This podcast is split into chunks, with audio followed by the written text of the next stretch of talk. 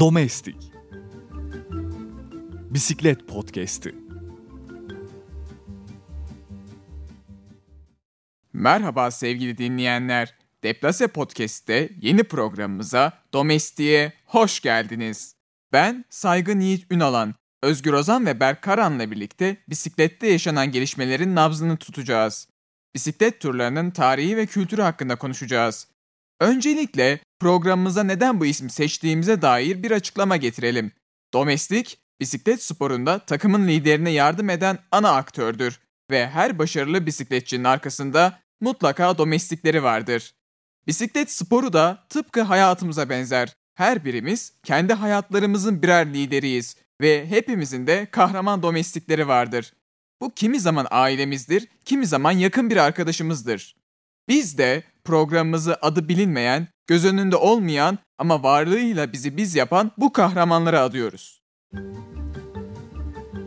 Domestik Bisiklet Podcast'i. Selamlar sayın dinleyenler. Domestik Bisiklet Podcast'inin 5. bölümüne hepiniz hoş geldiniz. Yine ben Berk Karan, yanımda Özgür Ozan'la beraber bisiklette son haftada konuşulan yarışlara bakacağız, göz atacağız, onları yorumlayacağız. Hoş geldin Özgür Ozan, nasılsın? Hoş bulduk. Bu hafta ilginç yarışlarımız vardı. Hazırlıklı geldik. Evet, o zaman hiç hız kaybetmeden başlayalım o zaman yarışları değerlendirmemize. Bu hafta sadece bir tane haftalık turumuz vardı. Hatta tam haftalık bir tur da değil. 5 günlük ama hiçbir etabı düz olmayan bir turdu. Alpler turundaydık bu hafta. İtalya'da 5 gün boyunca çeşitli dağlardan geçtik. Açıkçası güzel bir etaplı yarış oldu. Mesela ilk etapta bir kaçış grubundan biri kazandı. Ajay Dözer'in yetenekli yokuş domestiği, aynı zamanda hem Vuelta'da hem de Giro'da dağların kralı olmuş bir kişi olan Geoffrey Bouchard etabı kazanmayı başardı. İkinci günde hani Alpler turuna en uygun profile sahip olan kişi olan Peio Bilbao etabı kazandı. Yani genelde hem yokuş çıkabilen hem düzgün inebilen ve sprinti olan kişiye yönelik etaplar var çoğunlukla bu turda. Peio Bilbao da ikinci turda hem etabı kazandı hem de liderlik mevzusunda üstüne geçirdi. Üçüncü etapta yine bir kaçış etabı oldu. Bu sefer de Bora'nın genç yıldızı Lennart Kahn'la yine bir kaçış galibiyeti elde etti. Dördüncü etap ise hani Fransızlar açısından hani hayal kırıklığı yaşatan bir etap oldu. Aynı zamanda İnan Özdemir içinde. Çok sevdiği Thibaut Pinot kalabalık kaçış grubu arasından atağını yapmıştı ve son kilometreye yalnız başına girmişti. Ama son kilometrelerde hani pelotonun içinden, favoriler grubunun içinden Miguel Angel Lopez atağını yaptı. Bir 500 metre kala da Thibaut Pinot'u yakaladı, geçti ve etabı kazanmayı başardı. Thibaut Pinot etabı ikinci bitirse de hani büyük bir hayal kırıklığı oldu kendisi için. Ama bu büyük hayal kırıklığı kendisini yıldırmadı en azından. 5. etapta yine kaçış grubuna girdi ve yine denedi açıkçası ve bu sefer başarılı da oldu. Yaklaşık 1000 günün ardından da ilk galibiyetini elde etti. Eğer yanlış hatırlamıyorsam son etap galibiyeti de büyük bir ihtimalle 2019 Tour de France'daki Tourmalet etabıydı. O zamandan beri bir galibiyeti yoktu. Kendisi için de yani yeni bir başlangıç oldu. Bir moral takviyesi oldu. Tabii son gün yüzü gülen tek Fransız Thibaut Pinot değildi. Büyük bir ihtimalle hani en azından kendi açımdan söylemem gerekirse son 10 yılda Fransa'nın yetiştirdiği en büyük genel klasmancı olan Romain Bardet bu sefer atak yaptı. Team DSM'deki takım arkadaşı Tim Han Aransman kendisine çok yardımcı oldu. Aynı zamanda eski takım arkadaşı Niel Storer de bu ataktaydı. O da kendisine yardımcı oldu. Peio Bilbao geride kalmışken bu üçlü tempo yaptı. Peio Bilbao'nun zaten sadece 2 saniye gerisindeydi etaba başlarken. Bardet etabı Bilbao'nun da önünde bitirince genel klasman zaferi de başka bir Fransız olan Romain Bardet'e gitti. Zaten genel klasman podyumunu da o son gün atak yapan üçlü tamamladı, oluşturdu. Yani açıkçası ben Tour of the Alps'tan bu sene zevk aldım. Güzeldi. Fransızlar için bir diriliş turu oldu diyebiliriz en azından. Marianne Garcia Lopez de Astana formasıyla ilk galibiyetini aldı. Yani yeniden Astanalı olduktan sonra ilk galibiyetini aldı. Evet Özgür Ozan, yani sen neler düşünüyorsun? Zevk aldın mı bu Tour of the Alps'tan? Veya Fransızların dirilişi hakkında ne düşünüyorsun? Sen mutlu oldun mu? Pinot ve Bardet'i seviyor musun en azından? Ben aslında hani Fransızları o kadar sevmiyorum. Şöyle Fransız turlarını kazanmalarını istemiyorum ama hani ikinci, üçüncü olmaları güzel oluyor. İkinci, üçüncülük en azından onlar için zevkli oluyor. Hani Thibaut Pinot'un kuzularını seviyoruz. Hani en azından seviyoruz. Hani şey olarak seviyoruz. Hani sempatik buluyoruz anlamında. Ama Bardet'i de hani şöyle seviyoruz. Bemansion'un şarkıları var. Rapleri var Bemansion'un. Hani ben normalde rap de dinlemem aslında. Ama Bemansion'un bu bisikletle ilgili raplerinden bir tanesi Romain Bardet'e ait. Hani o herhalde en sevdiğim şarkı olabilir Bemansion'un şarkıları arasında. Afro Trap tipinde. Romain Bardet Afro Trap. Şimdi burada telif hakkından dolayı çalamıyoruz ama hani YouTube'da Bemansion Romain Bardet diye aratıp bulabilirler podcast dinleyicileri. Romain Bardet'in işte o şampiyonluğu sonrasında ben 2-3 gün boyunca neredeyse Liège-Bastogne-Liège başlayana kadar ki arada başka bir bisiklet yarışı da yoktu. O şarkıyı dinledim ve hani kafam tamamen o şarkıyla doldu. Tour Alps bu sene hani bir de tam Snooker'ın reklam aralarına hani tam seans aralarına denk geliyordu. O yüzden de tam çok güzel bir yerde izlenebilirlik kazanmıştı. Ve her etabı da dikkatli izledik o yüzden de. Ben her etabı dikkatli izledim ve yani Roland Bardi'nin özellikle başarısına tabii ki şapka çıkarttık. Ama dikkat etmem gereken şey şu. İlk etaplarda özellikle yani İtalya'daki etapları daha çok Peio Bilbao yıldızlığıyla geçirdik. Geoffrey Bouchard'ın kazandığı etapta da Peio Bilbao arkadan çok iyi geldi. Yine o etapta da Romain Bardet ilk 3'e girdi. Peio Bilbao sonra da zaten ikinci etapı kazandı. Üçüncü etapta da iyi gitti. Zaman kaybetmedi en azından o anlamda. Öyle olunca da tabii dördüncü etapta Miguel Angel Lopez'in Aslan için kazandığı etap bence hani çok farklı bir tat kattı Aslana'nın sezonuna. Çünkü Aslana bu sene çok kötü gidiyor. Thibaut Pinot'un kaybetmesi tabii orada üzücüydü ama sonraki etapta Thibaut Pinot tekrar kaçarak ve kazanarak zaten orada farkını konuşturdu. Bardet'in de zaten özellikle Team DSM'in son bölümde yaptığı atak çok güzeldi. O son bölümde yaptığı atak Tim Han Aransman resmen takımına yarışı etabı kazandırdı. Ve hani çok etabı kazandırmadı da genel klasmanı kazandırdı işte. Farkı çok rahat bir şekilde arttırdılar. Zaten işte ilk üçte genel klasmanda Bardet, Storer, Alaphilippe şeklinde oldu. Özellikle Avusturya bölümü Tour of the Alps'e tat katmış durumda. Çünkü daha önce Giro del Trentino adıyla yapılıyordu ve hani hiçbir turdu. Fakat Avusturyalılar satın aldıktan sonra gerçekten turun kapsamını çok yükselttiler. Pro Series olmasına rağmen çok başarılı bir turdu. Bu sene de gerçekten harika etaplar planlamışlar. Tebrik edelim. En azından bizi hani Flash Fallon gibi yarışlarımızın olduğu bir hafta, bu haftada da herhangi bir şekilde yalnız bırakmadılar. Çok güzel yarışları izlettiler bize. Evet. Teşekkür ettim Özgür Ozan bu değerli görüşleriniz için. O zaman tek günlük klasiklerimizden devam edelim. Bu hafta çarşamba günü yanılmıyorsam Flash Wallon, Wallon Uku diğer adıyla da koşuldu. Hem kadınlar hem erkekler yarışı vardı. Zaten Flash Wallon klasik artık hepimizin bildiği bir yarış. Son 1.3 kilometreye kadar ataklar olsa da son 1.3 kilometreye herkes toplu bir şekilde giriliyor. Favoriler pozisyonlarını iyi almaya çalışıyorlar. Sonra 1.3 kilometrelik bir duvar olarak karşımıza çıkıyor Mürdehül. %9.8 olması lazım ortalama eğimden. Yani o kadar da sert bir yokuş. Yani son 200 metresine gelene kadar en sert kısımları var. 200 metreden sonra yol nispeten kolaylaşıyor. Yani atak yapılmak için de zaten genellikle son 100 metre kullanılıyor. Kadınlar yarışı da bu sefer hani artık Anna van der Bregen son 7 de Flash Wallon'un kadınlar versiyonunun kazananı artık emekli olduğu için yani büyük bir ihtimal. Hatta Marianne Vos da yarışmadığı için artık yeni bir kazanan göreceğimiz kesindi.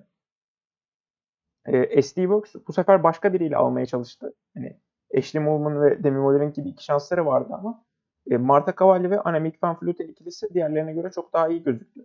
Son 150 metreye girilirken Annemiek van Vleuten sprinti açan kişi oldu. Ve son 150 metrede başladığı için birazcık sanki erken oldu gibi. Marta Cavalli daha sonradan sprintini açarak Amstel Gold Race'ten sonra başka bir Arden klasiğinde galibiyete ulaşmayı bildi. Ve aynı zamanda hafta sonu koşulacak Liège-Bastogne-Liège öncesi bir Triple Crown yapma durumu da oluştu. Hani bilmeyenler için söyleyeyim. Zaten 3 tane Arden klasiği var. Amstel Gold Race, Le Flèche Wallon ve Liège-Bastogne-Liège. Bu 3 klasiği de tek senede kazanırsanız Triple Crown adı verilen özel bir başarı elde etmiş oluyorsunuz. Marta Cavalli de Amstel Gold Race'i 2 hafta önce kazandığı için ve de şimdi çarşamba günü Le Flèche Wallon'u kazandığı için böyle bir Triple Crown şansı vardı. Liège-Bastogne-Liège'de neler olduğunu ise daha sonra konuşacağız. Annemiek van Vleuten'de galibiyetler eksik olsa da güzel bir bar dönemi geçiriyordu açıkçası. Podyumlarında bir yenisini ekledi. Erkekler yarışında da yine benzer bir hikaye vardı açıkçası. Yine olaylar hep bildiğimiz gibi gelişti. 1.3 kilometreye kadar hiçbir atak yok. Mürdö'yü normal bir şekilde geçildi. Julien Alaphilippe birazcık pozisyonu kötü gibiydi açıkçası. Diğer favoriler daha önlerde yer aldı kendisine göre. O yüzden zaten son metrelerin büyük çoğunluğunu Alaphilippe pozisyon almaya çalışarak geçirdi. Zaten bu pozisyonda daha sonra kendisine kötü bir şekilde ters tepki diyelim. Kendisi ataklar başladığı sırada arkada olduğu için öndeki üçlünün tekerini almaya çalıştı ama başaramadı bunu ve 4. sırada bitirdi Le Flèche Wallon'u. Son 4 yılda 3 kere kazandı. Zaten kazanamadığı tek şeyde de kendisi katılmamıştı yarışa. Önde de tabii ki de büyük yetenek, büyük deneyim buraların sahibi Alejandro Valverde tabii ki de öndeydi, atağını yapıyordu. Beklenmedik bir şekilde Alejandro Vlasov da Alejandro evet ters konuştum. Alejandro Valverde'den sonra Alexander Vlasov da açıkçası atak yaptı. Ama üçüncülükte kaldı kendisi. O kadar etkili olamadı. Alejandro Valverde ise atağını her ne kadar doğru zamanda konumlandırmış olsa da Dylan Teuns kendisine göre çok daha güçlüydü ve son 25 metrede açıkçası sprintine devam etti. Alejandro Valverde'nin pili son 25 metrede tükenmişti. Erkeklerde de kazanan böylece Dylan Teuns oldu. Kendisi sürpriz bir galibiyet olsa da en azından daha önce böyle sert yokuşları iyi çıkabildiğini bize göstermişti. Kendisi 2019 Tour de France'ın galiba 6. etabı olması lazım. La Planche'de Belfi'de biten etapta kendisi kaçış grubunun içerisindeydi ve Giulio Cicconi'nin önünde güzel bir etap galibiyetine uzanmıştı 2019 yılında. Kendisine de daha önce böyle başarıları vardı. Evet Özgür Ozan, sen bu iki yarış hakkında neler düşünüyorsun? Zaten artık Le Flèche Wallon'un bizim bildiği gibi hep aynı senaryo sahip olan yarışlardan biri. Ama açıkçası güzel bir klasik. Marta Cavalli'nin galibiyeti seni şaşırttı mı? Veya Triple Crown olasılığı seni heyecanlandırdı mı? Ya da Dylan Teuns'un galibiyeti sana göre sürpriz miydi? Kendisini sever misin artık bilmiyorum ama. Evet, neler düşünüyorsun genelde Le Flèche Wallon'lar hakkında? Şimdi Marta Cavalli'den başlayalım. Kadınlardan başlayalım. Şimdi erkeklerde de kadınlarda da aslında senaryo aynı oluyor hep. Mürdehü'yü bekliyoruz. İşte Mürdehü'ye kadar hatta ben biraz ders çalıştım. Biraz oyun oynadım o ara. Ondan sonra Mürdehü'yü çıkılınca işte izlemeye birazcık daha rahat başladık. Tam odaklanıyorsunuz o andan itibaren. Ve Marta Cavalli ve Annemiek van Vleuten'in atağında Annemiek van Vleuten erken atak yapınca ben dedim bu gitti. Çünkü sıkıntı oluyor erken atak yapmak. Her zaman erkeklerde çok görüyoruz aslında erken atak yapanların sıkıntı yaşadığını. Ama kadınlarda daha az görüyorduk erken atak yapanların hata yapabildiğini. Çünkü kadınlarda fazla yarış tecrübemiz de olmadığı için çok böyle yokuş etaplı yarış tecrübemiz de olmadığı için kadınlarda erken atan çok fazla sıkıntı yaratmayacağını düşünüyorduk ama yine de kadınlarda da Annemiek van Vleuten'in erken atağı sıkıntı yarattı. Ve Mürdehü'nün tam sonunda olmaması Marta Cavalli'ye fırsat verdi ve bu fırsatla da Marta Cavalli yarışı kazanmayı başardı. Ama benim aslında söylemek istediğim şey SD Works'ün sıkıntısı, SD Works'ün kimi kazandıracağına dair karar verememiş olması. SD Works'ün kimi kazandıracağına dair karar verememiş olması da bir problem olarak görünüyor benim gözümde. Çünkü Anna van der Bregen bu yarışın neredeyse yenilmez armadası diyebilirim. Ve onun da bu yarışta kontrol kulübesinde olduğunu, telefonun başında olduğunu, ana sportif direktör olduğunu biliyorum. Demi Vollering ve Ashleigh Moolman arasında tam karar veremediğini düşünüyorum.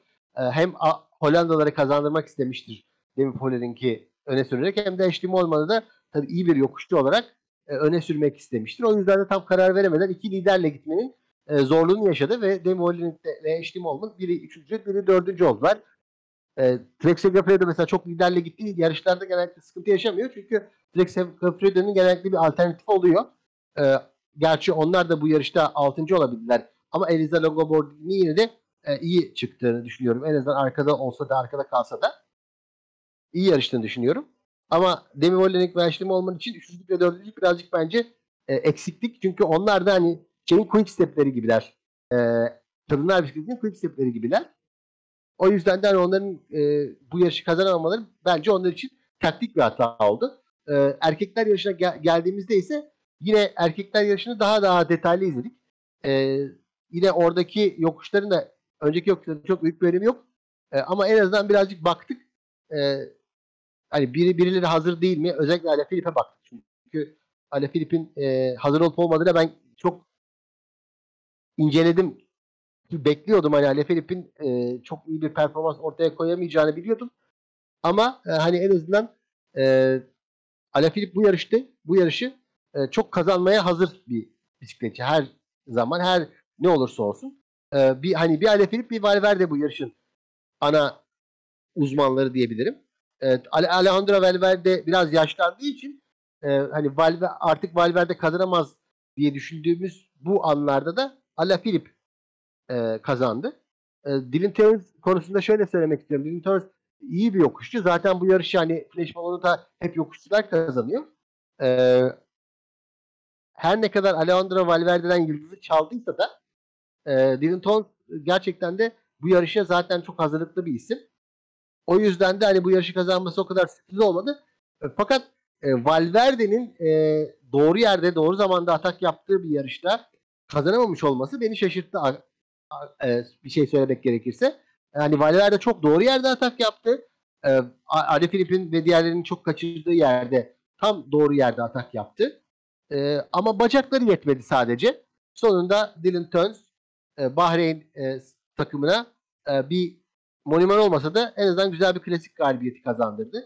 Dylan Teuns'un zaten senin de dediğin gibi La Planche de Belfil galibiyeti var ve başka yarışlarda da hep böyle yokuşlu yerlilik kazanıyor. Tour de Valonya'da de çok daha önce başarılı olmuş bir isim. Etap kazanıp genel klasmanı almış bir isim. O yüzden de hani Dylan Teuns'ün de bu tür yarışları kazanması sürpriz değil. Ama benim için hani ilk konuna baktığımda eksikler var. Birazcık böyle hani tam işte mesela Pogacar tabii bu yarışa katıldı. Ondan hani daha çok şey bekliyoruz belki. Tam da hani bu yarışa katılırken favori olarak gösteriliyordu. Hatta Alaphilippe'den daha büyük favori olarak gösteriliyordu. Çünkü Alaphilippe'nin sakatlıktan dönmesi dolayısıyla Alaphilippe'den bile daha büyük favori olarak gösterildiği bu yarışı kazanamaması tabii ki onun için henüz bir süper klasikçiden süper genel klasmancıdan beklenmeyen bir durum oldu. Ortaya çıktı diye düşünüyorum. Özellikle Slovenlerin hani bu seneki başarısı göz önüne alınırsa. Evet, teşekkür ettim Özgür Ozan yine. O zaman da artık yavaştan anıtsal klasiğimize Liège-Bastogne-Liège'e doğru geçelim. İki kadınlar yarışıyla başlayalım. Kadınlar yarışında Eurosport her ne kadar yayına geç girse de yani yaklaşık olarak son bir saatini gördük kadınlar yarışının. Bir 40 kilometre kala galiba yayına girdiler. Yayına girildiği sırada yani önde 10 kişilik bir grup vardı. Hemen bir dakika arkasından da favorilerin çoğunlukta olduğu bir grup takip ediyordu. Yani bir ilerideki 10 kişilik grupta bir tek hani Marianne Rose ismi dikkat çekiyordu. Ama Marianne Rose açıkçası tırmanışçılara göre ağır bir bisikletçi olarak kaldığı için hani onun yarışı kazanamayacağını az çok tahmin ediyorduk. Yarışın asıl kısımları olan yani sondan ikinci yokuşu olan Côte de la Redoute'a geldiğimizde Philippe Gilbert'in manevi açıkçası tepesi de denilebilir. Oraya geldiğimizde açıkçası Annemiek van Vleuten'in atağını yaptı. Açıkçası diğerlerine karşı bir fark açmayı da başardı zaten. Hemen yakında olan kaçış grubunu yakaladı. Kendisiyle bir tek Marlon Roysar kalabildi. O da zaten kaçış grubundan kaldığı için hani kalabildi kendisiyle. Ama arkadaki grupla en azından farklı 10-15 saniye arasında kaldı. Çok büyümedi. Zaten Redout'tan inildikten sonra favoriler grubu yeniden birleşti. Ama Annemiek van Vleuten en azından orada bir kan kokusunu aldı açıkçası. Zaten daha sonra da hani Côte de Rochefaucon'da açıkçası yeniden atağını yapacağını tahmin ediyorduk. Malum zaten herkes kendisini izliyor. Steve Works'ün gözü hep onun üzerindeydi. Ve beklediğimiz gibi kendisi Côte de Rochefoucauld'da yeniden atağını yaptı ve bu sefer atağı kimse takip edemedi ve belirleyici bir atak oldu. Oradan da zaten açıkçası kendisi galibiyete yürümeyi bildi. Arkadaki favoriler grubu açıkçası şey yapamadı. O gereken eforu sergileyemedi kendisini yakalamak için. Ve Annemiek van Vleuten kariyerinde ikinci kez Liège-Bastogne-Liège'i kazandı. Marta Cavalli de Triple Crown'u yapma şansını kaybetti. Kendisi bu yarışı 6. sırada bitirdi. Ama en azından favoriler grubunun içerisinde yer aldı son kısma kadar. Ya, favoriler grubu da 5 kişiydi zaten. 2 tane FDJ'den kişi vardı. Biri zaten Marta Cavalli, diğeri de yarışı 2. sırada biten Grace Brown'du. SD Works yine 2 kişiyle grubun içerisinde temsil edildi. Demi Vollering ve Ashleigh Moolman vardı. Direkt Segafredo'nun yıldızı Elisa Longo Borghini bu grubun içerisindeydi. Ama dediğim gibi hani beşli açıkçası o farkı bir türlü kapatmayı başaramadı. Daha sonra zaten hepsi ikinciliğe razı olmuş bir şekilde sprinte başladı. Marta Cavalli de malum artık birinciliği elde edemeyeceği için sprinti iyi olan Grace Brown için çalıştı son metrelerde.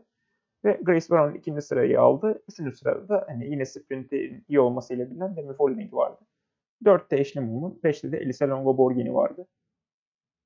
Yani geri kalan kişilere baktığımızda bir Kasia Niewiadoma açıkçası dikkat çekiyor. Kendisi sanki bu aralar biraz formsuz.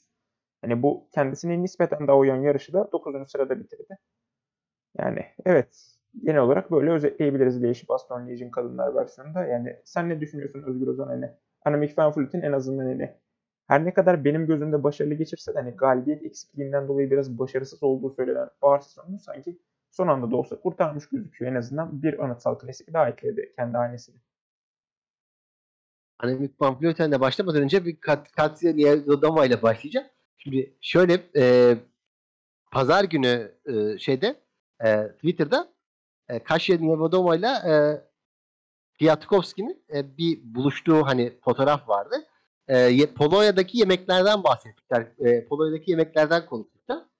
Ve hani Polonya'daki yemekler bence hani Polonya yemekleri de biraz hani ağır yemekler sanırım ki Polonya yemeklerine çok dağılmış gibi hissediyorum ki Kasia Niewiadoma bu dönemde birazcık sıkıntı yaşıyor. Zaten hani biraz magazine girersek Kasya'nın sevgilisi de Taylor Finney. O da bir bisikletçi. Zaten bisikletçilerle birlikte oluyorlar genellikle. Kadın bisikletçiler, erkek bisikletçilerle birlikte oluyorlar bu peloton içinde. Çünkü bir tur atıyorlar. Neredeyse çoğu yarışı aynı yerlerde dolaştıkları için hani özellikle hani bu tür klasiklerde zaten hep aynı yerlerde aynı yarışlar. Biri sabah, biri akşam olduğu için hani genellikle o yüzden de bisikletçilerle çok iyi arkadaşlar. Polonya yemekleri birazcık Kasia Niewiadoma'nın herhalde formunu düşürdü. Çünkü pandemiden beri neredeyse hiçbir şey yapamıyor Kasia Niewiadoma. Hani özellikle hani Pro Cycling sitesinin oyununda da adını yazıyoruz. Şeyde hani her tür yarışta adını yazıyoruz ama hani ikinci olabiliyor, dördüncü olabiliyor ama bir türlü böyle çok böyle yeni podyumları çok hani böyle birincilik yarış kazanma işini pek fazla yapamıyor son dönemde. Hep yani sırada üçüncülüğü var, 3 defa ikinciliği var. Yani bildiğimiz bir isim olduğu için karşıya onun hani ona değinmek istedim biraz. Annemiek van Vleuten ise zaten Movistar'ın efsanesi. Yani Movistar olmasa ne yapabilirdi bilmiyorum ama Movistar'ın 37. galibiyetini de Annemiek van Vleuten elde etti. Ama bugün özellikle yani Liège-Bastogne-Liège kadınlar yarışıyla erkekler yarışı birbirine çok benziyordu. İki yarışta da Laredut'ta ana ataklar geldi. Gerçi hani kadınlar yarışındaki ana atak yakalandı bir ara ama tekrar atak yeniden 13.9 kilometre kala yeniden Côte de Rochefoucauld'da yeni bir atak gerçekleştirdi Annemiek van Vleuten ve tek başına kazandı. Birazdan erkekler yarışını konuşacağız. O da tek başına kazanıldığı için. Ve hani solo zaferleri arasında da hani en büyük farklı zaferi olmadı ama yine de hani iyi zaferlerinden bir tanesi oldu. Hani 43 saniye farklı kazandı ikinciye göre. Hani en farklıları 2,5-3 dakikaya kadar varan farklar açtığı yarışlar da var. Hani Pomfret'in tarihinde, kariyerinde. Fakat ona rağmen hani Annemiek van Vleuten gerçekten de hani bir efsane olduğunu, bu bisiklet tarihinin belki hani Hollandalar zaten Anna van der Bregen, Marianne Vos gibi iki GOAT'a daha sahipler. Hani teniste vardır üç büyükler gibi, hani erkek tenisinde üç büyükler denilen şeyler vardır. Kadın bisikletinde de üç büyükler Marianne Vos, Annemiek van Vleuten ve Anna van der Bregen zaten. Ve hani Annemiek van Vleuten de hani üç büyüklerden biri olduğunu bir Monument zaferiyle daha taçlandırmış oldu. SD Works yine iki kişiye odaklanmanın sıkıntısını yaşadı ama Demi Vollering ile Ashleigh Moolman birlikte iyi çalışıyorlar. Yine de hani onu söylemeden geçince ama Demi Vollering'i birazcık daha hani önem verseler belki hani gerçekten Demi Vollering de üç büyüklere dördüncü büyük olarak katılabilir ileride diye düşünüyorum. Yani İtalyanlar yine fena değildi. Elisa Longo Borghini, Marta Cavalli ikilisi 5. 6. oldu. Ben yine arkalara baktığımda SC Works yine Blanca Catavasa çok iyi iş yaptıramadı. Hani çok fazla performans ortaya koyamadı ama tabii daha genç sporcular ve hani kadınlar bisikletinde mücadele etmek henüz daha zor. Bu arada televizyon yayınıyla ilgili bir şey söyleyeceğim. Televizyon yayını hani normaldi bence. 40 kilometre çok da anormal değildi. Erkekler yaşından da daha kısa olduğunu, 142.1 kilometre olduğunu hatırlatalım kadınlar yarışının. O yüzden de hani 40 kilometre televizyon yayınında hiç değilse fena bir yarış olmadı diyebiliriz. Şimdi erkekler yarışını konuşmaya başlarız birazdan da. Tamamdır o zaman. Erkekler yarışıyla da devam edelim. Ya erkekler yarışının hikayesi açıkçası pazar gününden çok daha önce başladı. İlk olarak geçen hafta 2020'nin şampiyonu olan Primoz Roglic'in bacağındaki ağrılar her ne kadar geçse de tedbir amaçlı Liège-Bastogne-Liège'e katılmayacağı açıklandı. Bu en azından normaldi. Yani bizim en azından beklediğimiz bir haberde açıkçası. Ama yanılmıyorsam cumartesi sabahı diyeceğim 2021'in yani son şampiyon Tadayip Pogacar'ın da açıkçası katılmayacağı açıklandı. Burada hani Pogacar'dan olan Pogacar'da bir sakatlık falan yoktu. Pogacar'ın nişanlısı aynı zamanda hani müstakbel eşi olacak Uska Zigart'ın annesi vefat etmiş açıkçası cuma günü. Bu yüzden de kendisi gerçek bir aile adamı olarak nişanlısının yanında olup hani taziyesini onun üzüntüsünü paylaşmak için dedi ki ben Liège-Bastogne-Liège'e katılmayacağım. Mantıklı bir karardı açıkçası. Yani doğru bir karardı. En azından ben öyle düşünüyorum. En önemli şey aile sonuçta. Onun dışında yani yarıştan artık devam edelim. Yarışta da 59,5 kilometreye kadar bir olay yoktu. Ama 59,5 kilometre kala büyük bir kaza yaşandı. Kazada bir sürü kişi kendini yerde buldu. Mesela EF Education Easy Post'un yanılmıyorsam 6 sporcusu yerde kaldı. Yani zaten takım aracı orada durdu. Herkese yardım etmeye çalıştı. Aynı zamanda dünya şampiyonu ve bu yarışın favorilerinden de sayabileceğimiz Julien Alaphilippe aynı şekilde Quickstep Alphavine'nin elindeki en büyük kozu olan Julien Alaphilippe de kendini yerde buldu. Ve orada aynı zamanda büyük bir sportmenlik örneği de gördük. Yani yine bu bölümde kendisinden bahsettiğimiz Romain Bardet hemen vatandaşının yardımına koştu. Yani orada bir olgun bir kanalın içine düşmüş Julien Alaphilippe. Kendisi hemen yanına inip ona yardım ediyor. Sağlık görevlilerine haber veriyor. Tabii Julien Alaphilippe bu kazanın sonunda yarışı bıraktı. Ve de yarışın sonunda takımın yaptığı açıklamaya göre de kendisinin iki kaburga kırığı, akciğerlerinden birinde bir sönme, aynı zamanda kalça kemiğinde bir kırık olduğu söyleniyor. Kendisinin yani sezonun önemli bölümünü kaçıracak. Eğer yakalarsa da zaten sezonun son kısmını yakalayabilir ancak. Yani o yüzden bu kaza kendisini büyük anlamda kötü etkiledi. Tabii bu Quickstep Alphavine'nin oyun planını da değiştirdi. Yani Côte de Lerdous'a geldiğimizde artık Quickstep'in elinde bu yarışı kazanabilecek sadece tek bir kişi vardı. O da Remco Evenepoel'du. Biraz kendisine de çılgın bir şekilde bildiğimiz için hani acaba Côte de Lerdous'ta atak yapar mı dedik ve atağını yaptı. Ve açıkçası gayet de etkileyici bir ataktı. Hemen bisikletine sağa sola hızlı bir şekilde yatırarak atağını yaptı. O anda favoriler de birazcık açıkçası uykudaydı. Yani hiçbir favori en ön sırada değildi. En önde takip eden kişi arasında EF Education Easy Post'ta yalnız kalan Nilson Paulus vardı. Paulus da açıkçası gücü yetmedi Remco Evenepoel'u yakalamaya. Belki de nasıl olsa yakalarız diye biraz da erken bir kesit edildi artık bilmiyorum ama. Remco Evenepoel orada atağını yapmaya başladı. Zaten kendisinin zamana karşı yeteneğini de biliyoruz. kendisi o tepelerde tam gaz bir şekilde devam etmeye başladı. Arkadaki favoriler grubunda da birazcık işbirliği konusunda sıkıntılar yaşandı. Yani herkes daha o sırada grupta Falsonart hala grubun içerisinde olduğu için hani zaten biz çalışırsak Panart bizi sprinte geçer kafasında olduklarından dolayı yani çok da açıkçası şey yapmadılar. Tempoya katkı vermediler. Remco Evenepoel da bunu kullandı. Côte de Rochefoucauld'a 2 kişi ile girildi. Bruno Armouriel kaçış grubundan kalmıştı. Remco Evenepoel zaten orada yine hiçbir atak yapmadı. Sadece aynı tempo ile devam etti. Bu tempo zaten Bruno Armouriel'e ağır geldi.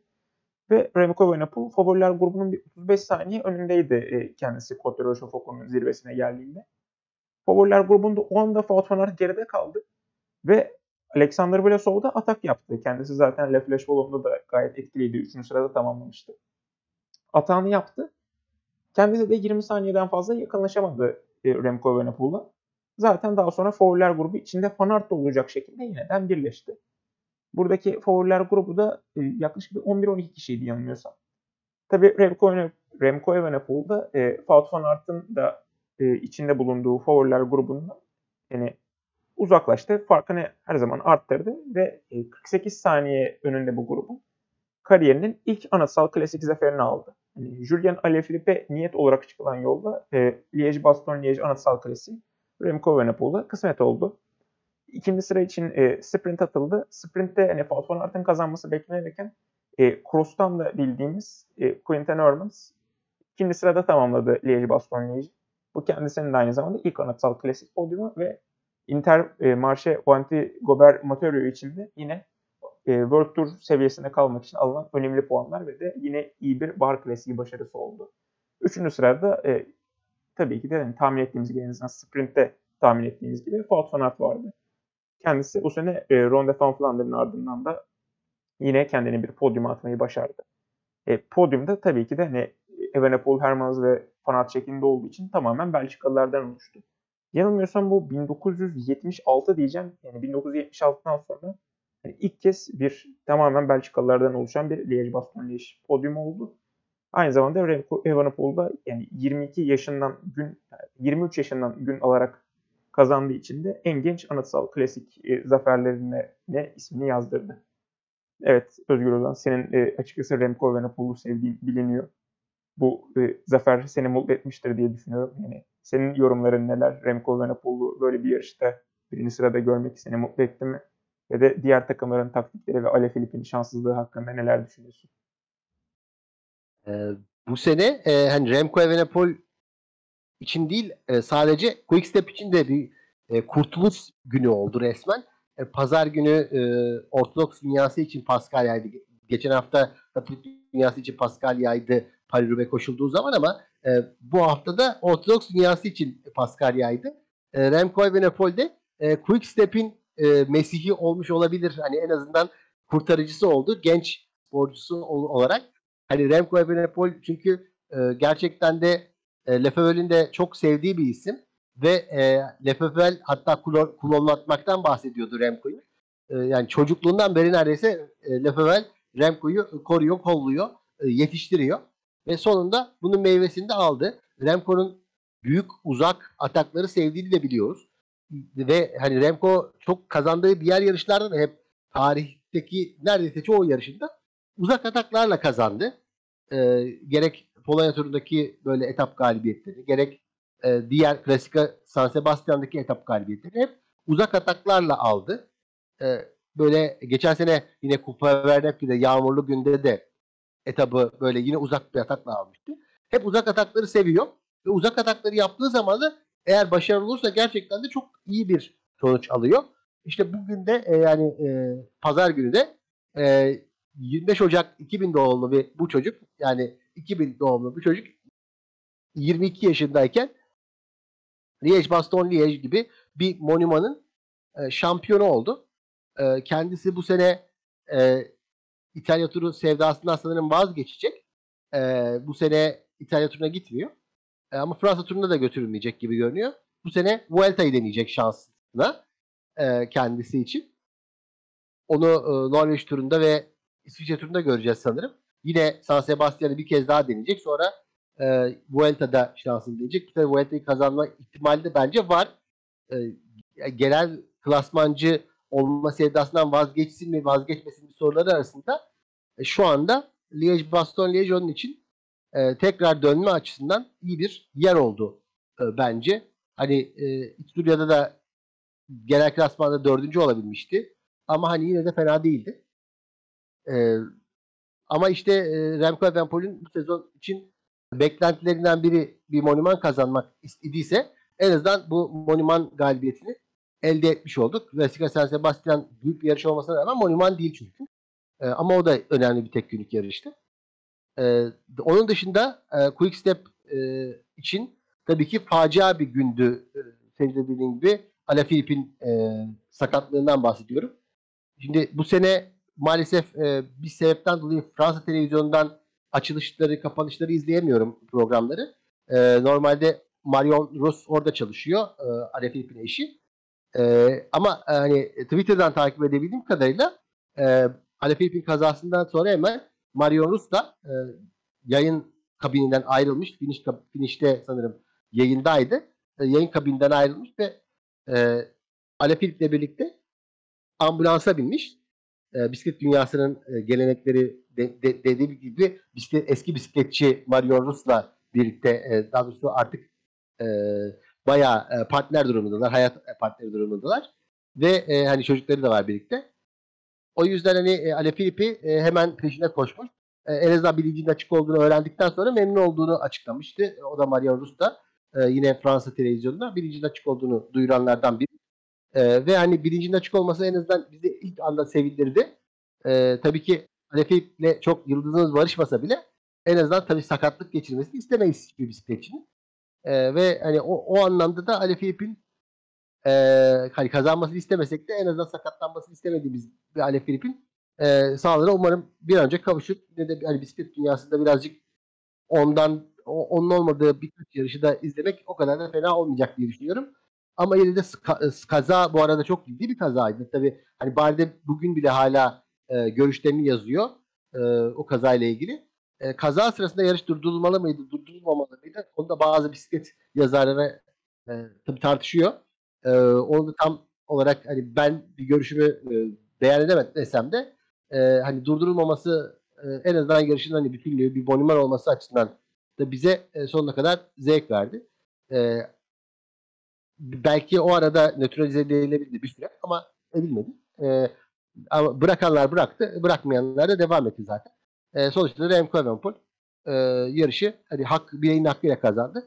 Pogacar meselesine kısaca değinmek istiyorum. Yine bisiklet dünyasında bilinen bisiklet dünyasındaki eşlerden, sevgililerden biri de tabii Urs Gazigert, önemli bir isim. Ve hani onun da tabii ailesine onun da annesine başsağlığı diliyoruz Pogacar ailesine diyelim.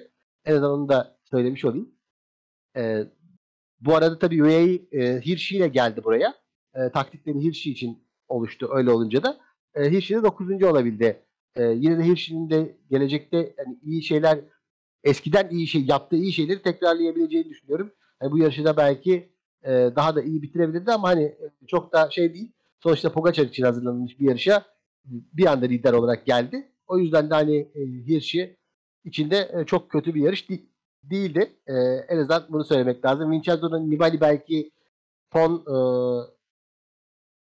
zamanlarda çok iyi olmadığı Astana Kazakistan takımına bir 30'luk getirdi. Valverde de son sezonunda kazanan tek İspanyol olarak geldiği bu yarışta 7. oldu. Mas da 12. oldu. Hani Mas'ı yetiştiriyor çünkü. Mas da 12. oldu. Onu da hani duyurmuş olayım, hatırlatmış olayım. Mas gelecekte belki bu yarışı kazanacak ama yine de Valverde'nin bu yarıştaki yokluğu da gelecek senelerde aranacak tabii. Evet abi, sen açıkçası Alejandro Valverde'yi belirttin. Tam o anda benim aklıma geldi. Bu aynı zamanda Philippe Gilbert'in de son Liège-Bastogne-Liège'ydi. Kendisi zaten Côte de la Route'un hemen yakınlarında doğmuş bir bisikletçi. Kendisinin 2011 yılında zaten inanılmaz bir Arden klasikleri sezonu var. Yani Triple Crown'u yapmayı başarmış bir sporcu. Hem Amstel Gold'u hem La Flèche Wallon'u hem de Liège-Bastogne-Liège'i 2011 yılında kazanmıştı. zaten bu 2011 yılındaki Liège-Bastogne-Liège zaferinden sonra da ilk kez bir Belçikalı Liège-Bastogne-Liège zaferini elde etti.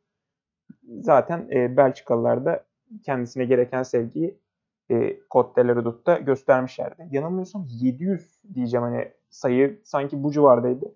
700 kere Côte de la Redoutte'da fil yazılmış. Zaten hem kadınlar yarışının hem erkekler yarışındaki helikopter çekimlerinde de bu fil yazısını gördük.